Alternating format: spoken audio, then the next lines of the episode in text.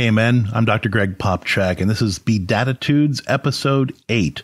Blessed are the dads who are meek.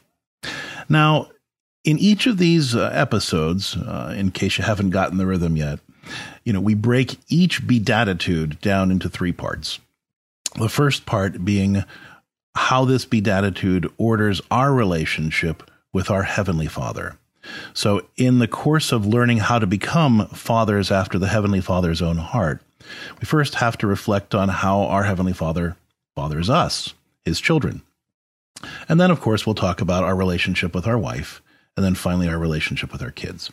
So, in this first uh, episode where we reflect on the beatitude, Blessed are the dads who are meek, I want to talk about how that orders our relationship with our Heavenly Father and how that challenges us to be a certain kind of son to the Father. But let's take a look at this word meekness. Because I think as men, we have a hard time with that word because it, it sounds like we're being asked to be weak or cowardly or milquetoast in some way. That's not actually what the word means. So I'm not a scripture scholar, but I, I have friends who are, and I am told that the word meek, as it's used in the Beatitudes, um, is taken from the Greek word praus. Um, forgive my pronunciation if that's not correct exactly, but it's it's from this word that means um, that, that's excuse me, that's used to refer to the way a war horse responds instantly to its rider's commands.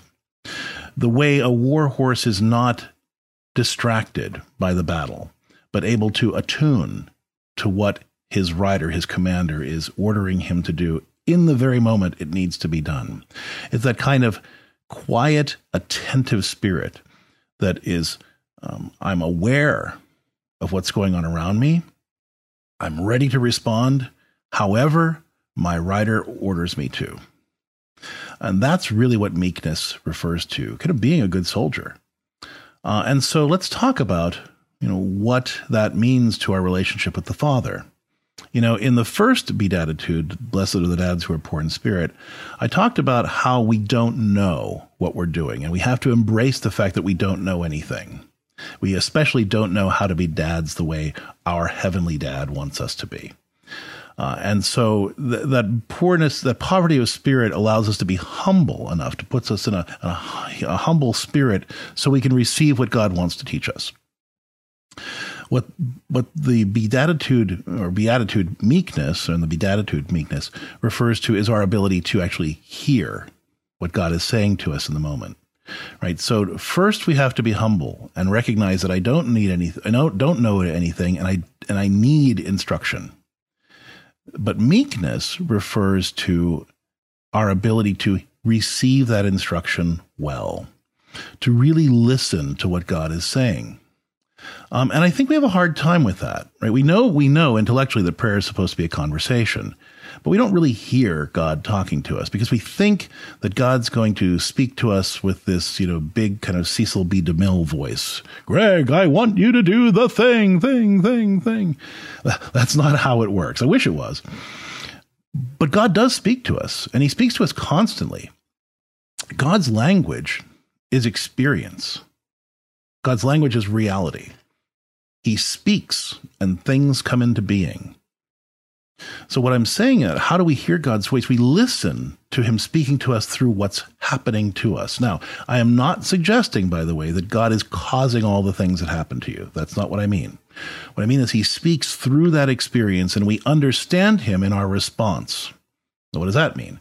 So, this thing happens. All right. God is saying something to me through that thing. I and I listen to him and I, through my response I say, "Okay, Lord, what do you how do you want me to respond to this in a way that will glorify you, help me be my best self, and hopefully invite the people around me to be their best selves as well? What response could I make that would at least move me in the direction of those three things? Glorifying God, being my best self, inviting those around me to be their best selves too. And when I say invite, I don't just mean telling them to be their best self. I mean inviting them through my through my behavior, it encourages them to be their best selves too. So as I reflect on that question, what God is saying to me in my experience becomes clear. because there's only one or two ways I could respond to a situation that would glorify God, enable me to be my best self, and invite through my behavior the people around me to be their best selves too. Well, when I figure that out, that's what God is saying to me. He is speaking to me in that situation. That's not just me just figuring it out myself. That's God leading me to it. Now you might say, well, I mean, how is that not you just figuring it out for yourself? Well, St. Ignatius of Loyola actually talks to this. He speaks about three ways that God talks to us. Uh, the first way is through what he calls total clarity. This is the St. Paul get knocked off the horse kind of way that God speaks to us, right? Well, one day I'm out there killing Christians and having the time of my life. The next time, the next day, I am a Christian. How did I get there? Well, I got knocked off my horse uh, and I was struck blind and I had to go through this experience where, you know, I needed to learn a different way of being. And I couldn't have figured that out for myself. And St. Ignatius of Loyola says that that, that kind of total clarity that God uses sometimes, rarely, but sometimes, tends to happen when there's no way we could have figured this out for ourselves, right? There was no way that St. Paul could have, on his own, gone from believing that it was God's call to persecute Christians to actually being one. God needed to knock him off his horse, literally. And there are some times when we have no idea what we're going to do, right? There, our life is going in this particular course, and there's no way we can figure this out. And all of a sudden, boom, I know what I'm supposed to do. Where'd that come from? And we just have to get out of God's way. And if we do, if we give our assent to that, then it happens. Right? That's the total clarity that St. Ignatius of Loyola is talking about. And, and we all recognize that as the voice of God, I think. Um, at least we're more likely to be able to recognize that as the voice of God. Um, but we tend to think that that's the only way God speaks to us.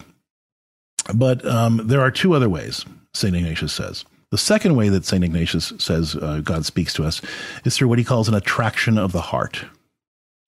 As I pray about this thing, as I reflect on, I don't know what to do, but I'm going to sit with it and I'm going to bring it to the Lord. And I say, you know, Lord, I, I I'm trying to decide what the best response to this is. I have a couple of choices. You know, they, they both look okay. I'm not sure what you want me to do though. How can I respond to this in a way that that would actually glorify you, help me be my best self, and invite through my behavior the others around me to be their best selves too. And I sit with that and I think about it and I pray on it and slowly but surely, I experience an attraction of the heart. That's St. Ignatius' terms, an attraction of the heart. Um, in other words, it's like watching the sun come up in the morning, right? You know, it's dark and I see the horizon line and um, there's a little bit of light and I think maybe the sun is rising, but I'm not sure. But then there's a little peak of the sun and then it slowly comes up and suddenly it's this glorious morning. Well, that's the attraction of the heart. The more I sit with the thing, the more I pray about it, the more I reflect on it, the more my heart just kind of leans in one direction as opposed to another direction. And that is God speaking to me. Again, God's language is experience. I'm experiencing that attraction of the heart as I sit with it, as I pray about it.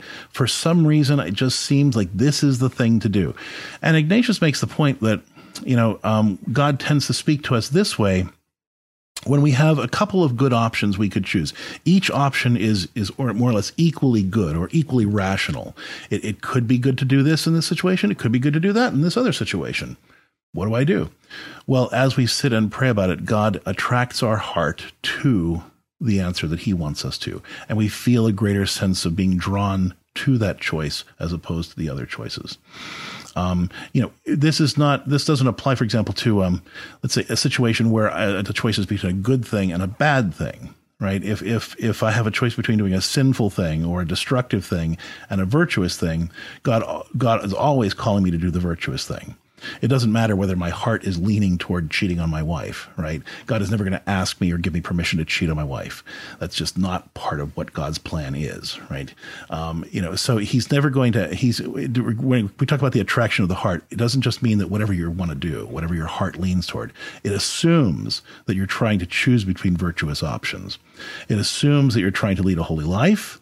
Um, it assumes that you're truly seeking God's will you know, it, it assumes that you uh, are, are, are already doing the things that God has taught us to do through the conversations that he has been having with his people for 4,000 years um, that have led to the commandments and the teachings of the church. I say 4,000 years because of the 2,000 years of, of, of, Jewish tradition before Jesus came, uh, because a lot of our Christian teachings are drawn from uh, the, the, the, revelation that God gave to the Jewish people, the, the, the chosen people. Um, so, so it, you know, the, we this attraction of the heart. The only qualifier is that it's that we're choosing between two virtuous things, two reasonable things, two good things, or more. You know, uh, and as we sit and pray about it, our heart is attracted toward that, and that is God speaking to us. It's not just us puzzling it out. That's God speaking through us, through our heart, through our mind, pulling us in that direction. The third way that Ignatius says God speaks to us is through, um, I want to make sure I get the wording exactly right here the weight of reason. And this is the one that confuses us the most, the weight of reason, because, you know, this is where we think, well, how come that's just me, right? That's just me figuring stuff out. How is that God talking to me? Well, here's the thing, guys. We can't want good things. We, we don't. We, we want to feel good right? We want to feel fulfilled. We want to be happy. We want things to work out. But I don't know about you. But again, I don't know how to make any of those things happen in my life. I haven't the first clue what it takes to make me happy. I have I certainly don't know what's going to take to make my wife happy or my kids happy. That's a huge mystery. I have no idea, right? I can't figure that out on my own. That takes us back to the first beatitude, right? Being poor in spirit. Well, if I'm able to, if I'm able to be a, and, oh, well, okay, before I get to that, and in my effort to make myself happy, or make my wife happy, or make my kids happy, I do a lot of really dumb things. Sometimes I do some really destructive and sinful things because I can't figure out what to do. We can't hit on the right time to act. We can't figure out the right thing to do. We can't figure out the right time to do it we're hopeless, right? So if we're left to our own devices, even with our best reasoning power, we're not very good at figuring out answers. So, if we are drawn to anything that is good, that is truly reasonable, that is appropriate, that is beautiful, any, anything that is objectively right, it's because God is walking along with us. I'm paraphrasing here. Um, you know, there's a quote Saint Saint, uh, Saint uh, excuse me, C.S. Lewis um, in one of his books talks about how just like a toddler learns to walk because his mom or his dad holds his hand while he takes those steps. Uh, C.S. Lewis said that that God holds our hand, if you will, while we learn to think and while we learn to reason. And he teaches us to think and reason correctly. And so this weight of reason that St. Ignatius talks about is our ability to hear God speaking through experience and identify the good thing to do, the true thing to do, the beautiful thing to do that would glorify him, enable us to be our best selves, and invite others through my behavior to be their best selves as well. If I can figure that out, that didn't come from me. That came from God talking to me through my experience, through the experience of my heart, through the experience of my reason. He's teaching me to think with his thoughts and to and to see the thing with his eyes, to feel with his heart. And I am he is inclining me to his heart, as the scriptures say, so that I can be his son and I can be one with him as Christ and the Father are one. So this this kind of meekness, you know, doesn't mean that I'm weak or crippled or uh, unintelligent or anything.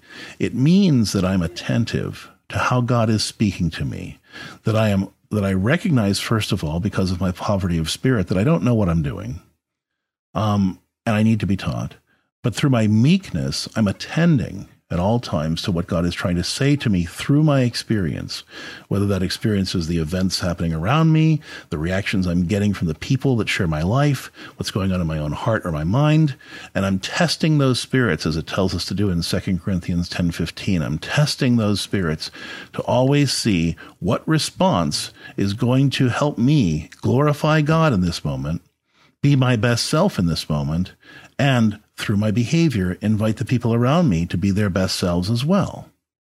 It, and so, as I'm thinking about that and praying about that, I'm either going to have that experience of total clarity or an experience of an attraction of the heart toward one choice as opposed to another choice. Or I'm going to have experience the weight of reason as I really puzzle it out. It's just clear to me that no, this is the right thing to do. I need to do this. But but again, this isn't just me flying off the handle and deciding on my own power that this is the right thing to do. That's how I get in trouble. It's it's it's not me in the horse in the battle just taking off and going to attack the enemy as a horse. I don't know what to do, right? But if I'm attentive to my rider, if I'm meek, and I am responding instantly to his commands, I am able to win the battle. I am able to be a good son. I am able to be one with him and hear his voice speaking to me, instructing me, telling me how to love my wife, how to love my kids, how to meet their needs, how to attend to their concerns, how to teach them, my children especially, to be everything that God created them to be. Because I'm not perfect, but because I'm modeling that process myself. My kids are going to have to figure out for the rest of their lives who does God want them to be? Well, they're going to know it because they've they saw me puzzling that out every day, not because they saw me being perfect or pretending to be, but because they saw me asking God every day, "All right, teach me what to do next. What do you want now? How can I respond to you now?" And I'm teaching them through my example of how to listen to God, how to be meek, how to be attentive to what the rider is telling the horse to do so that we can win the battle together. I hope that you'll continue to check out uh, the BeDADitudes Eight Ways to Be an Awesome Dad. And if you'd like additional support, I, I hope you'll become a subscribing member of Catholic HOM, the Catholic HOM app, and that's spelled H O M. It stands for Households on Mission. You know, every day, uh, the free members receive the information uh, that they need to live out this model of parenting that I'm talking about. But for us, for the subscription fee, you also get regular daily expert accompaniment by me and my whole staff of pastoral counselors and trained parenting coaches will walk with you every day, giving you the specific guidance and advice that you need and the resources that you need to succeed. So check it out. Download the Catholic HOM app and become a subscribing premium member of the app so that you can get the daily support you need to live this out. I'm Dr. Greg Popcak. Thanks for tuning in to this episode of the BeDADitudes podcast.